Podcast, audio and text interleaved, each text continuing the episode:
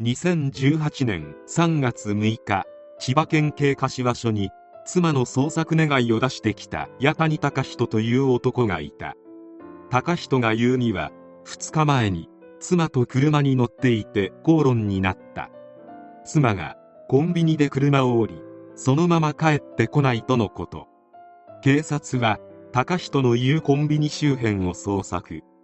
しかし周辺の防犯カメラには妻の舞子さんが降車したような映像は全く映っておらず舞子さんの知人に聞いても失踪するような理由が見当たらない。警察は高人が虚偽の説明をしているのではないかと疑った。そして改めて事情を聞くと高人は実家に遺体を運んで土中に埋めたと供述した。警察は高人の実家の敷地を掘り返すと変わり果てた舞子さんを発見。警察は高人を逮捕した。高人は舞子さんの命を奪った後事件発覚を恐れ警察に捜索願いを出したのであるがその後舞子さんの両親そして高人の母恵美と一緒に柏駅の構内でビラ配りをしていたのである。ちなみにビラを作成したのも高人である。必死になって行方不明の娘を探していた舞子さんの両親はまさか犯人が夫だったと判明してとても混乱したという。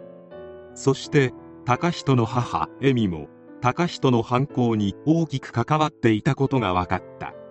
八谷隆人は独協大学法学部を卒業後千葉公銀に就職。2012年にきらぼし銀行に転職していた。銀行の PR ビデオに高人が映っていたことなどから銀行内でも期待の人物だったようである。被害者の舞子さんは高人と千葉公銀時代に知り合いそのまま結婚。長女を出産してからは子供を連れて高人の実家に遊びに行ったりしていた。周囲からはたまに喧嘩はするけれども仲のいい夫婦と見られていた。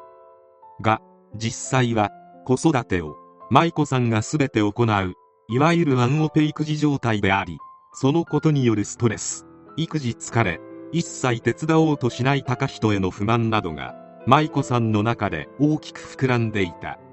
SNS でも育児を手伝わず酒を飲んでのんきに寝ている様子の写真を投稿し不満をぶちまけていた。そしてたまりにたまった不満を高人にぶつけるようになっていったのである。家庭内のルールを厳しく決め破ったりしようものなら高人への暴言や暴力を容赦なく与えていった。完全に育児の色ぜ状態だった舞子さんにより高人のストレスも限界を迎えていた。舞子さんの精神状態があまりにひどかったため一度精神科病院を受診させると強迫性障害の診断結果となった。病気と分かったため高人は舞子さんに対して反論することをやめ何か言われたら土下座して謝るようになっていた。しかしそれでも舞子さんの暴言暴力は収まる気配はなかった。また舞子さんは重度の潔癖症で電気のスイッチは割り箸で操作する。ドアノブなどはポリ手袋をつけて触るといったルールもありこれも高人を大いに苦しめた。さすがに耐えきれず一度離婚を切り出したが舞子は子供を抱えてマンションの屋上に行って飛び降りそうになったため子供のためにも離婚の話はしないことにした。とはいえ高人はもう限界を超えていた。そんな時に頼ったのが高人の母恵美だった。高人は母の恵美に家庭状況を伝えそして舞子さんの命を奪ってしまおうと思っていると告白。こんな相談をされたらそんなことはやめろと全力で引き止めるものであるが我が子が可愛かったのか恵美は高人に協力することを告げた。LINE でも「おかんは悪魔にでもなる。いつもタカちゃんの味方だよ」「タカちゃんのためなら何でもやるよ」と返信している。まず遺体行き場所として恵美の家の庭を提案。そして事件が起きる2日前恵美は高人と一緒に遺体を埋める予定の穴を掘っている。穴を掘るのに使うシャベルはエミがわざわざホームセンターに行って購入していたことが後に判明している。そして事件の日高人は自宅で睡眠導入剤を混ぜたカレーを舞子さんに振る舞った。そして寝ている舞子さんを車に乗せ車内で首を絞めて息の根を止めた。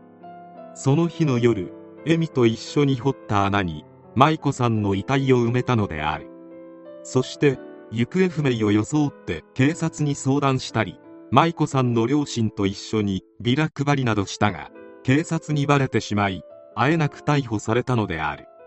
裁判にて高人は起訴内容をおおむね認めた。エミは死体遺棄については間違いありません。私が一番言いたいのは高人の犯行の手助けをするつもりは一切ありませんでしたと一部容疑を否認した。しかし首を絞めて命を奪うこと以外に溺れさせたり大きな業務用冷凍庫を購入してその中に遺体を保管しようと高人に提案していたことが法廷で明らかになった。高人は犯行動機について子供を出産してから舞子さんの家庭内でのルール作りが厳しくなり暴言や暴力が子供に及ぶようになっていったため精神的に追い詰められて犯行に及んだと証言。舞子さんについて聞かれると高人はかわいそうなことをしたと言って号泣した犯行を手伝ってもらった母エミに関しては巻き込んでしまったことを後悔していると述べた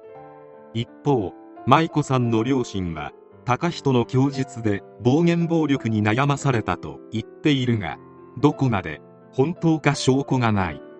子供に危害を加えていたと言っているが孫に怪我があったことはないし舞子が暴力を振るっているところを見たことがない。死人に口なしの状態である。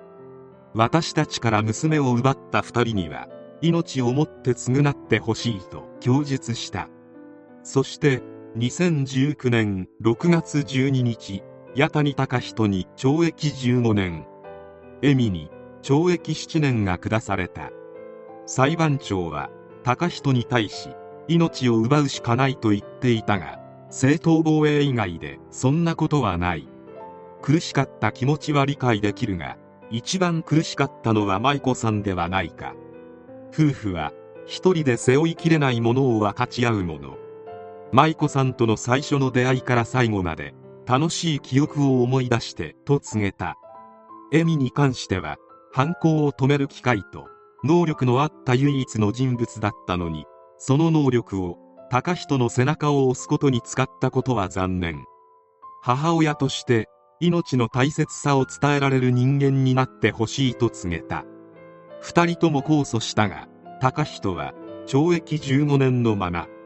恵美は1年減刑され懲役6年で確定している。親子の歪んだ愛が最悪の結果を生んでしまった事件。舞子さんの暴言や暴力があったというのは全て高人の証言が元であり真相はわからない。かわいそうなのは高人と舞子さんの子供である。父と祖母が母の命を奪ったという事実は一人の人間が背負うにはあまりに重すぎる。舞子さんの両親をはじめとした人々にしっかり支えられながら強く生きてほしい。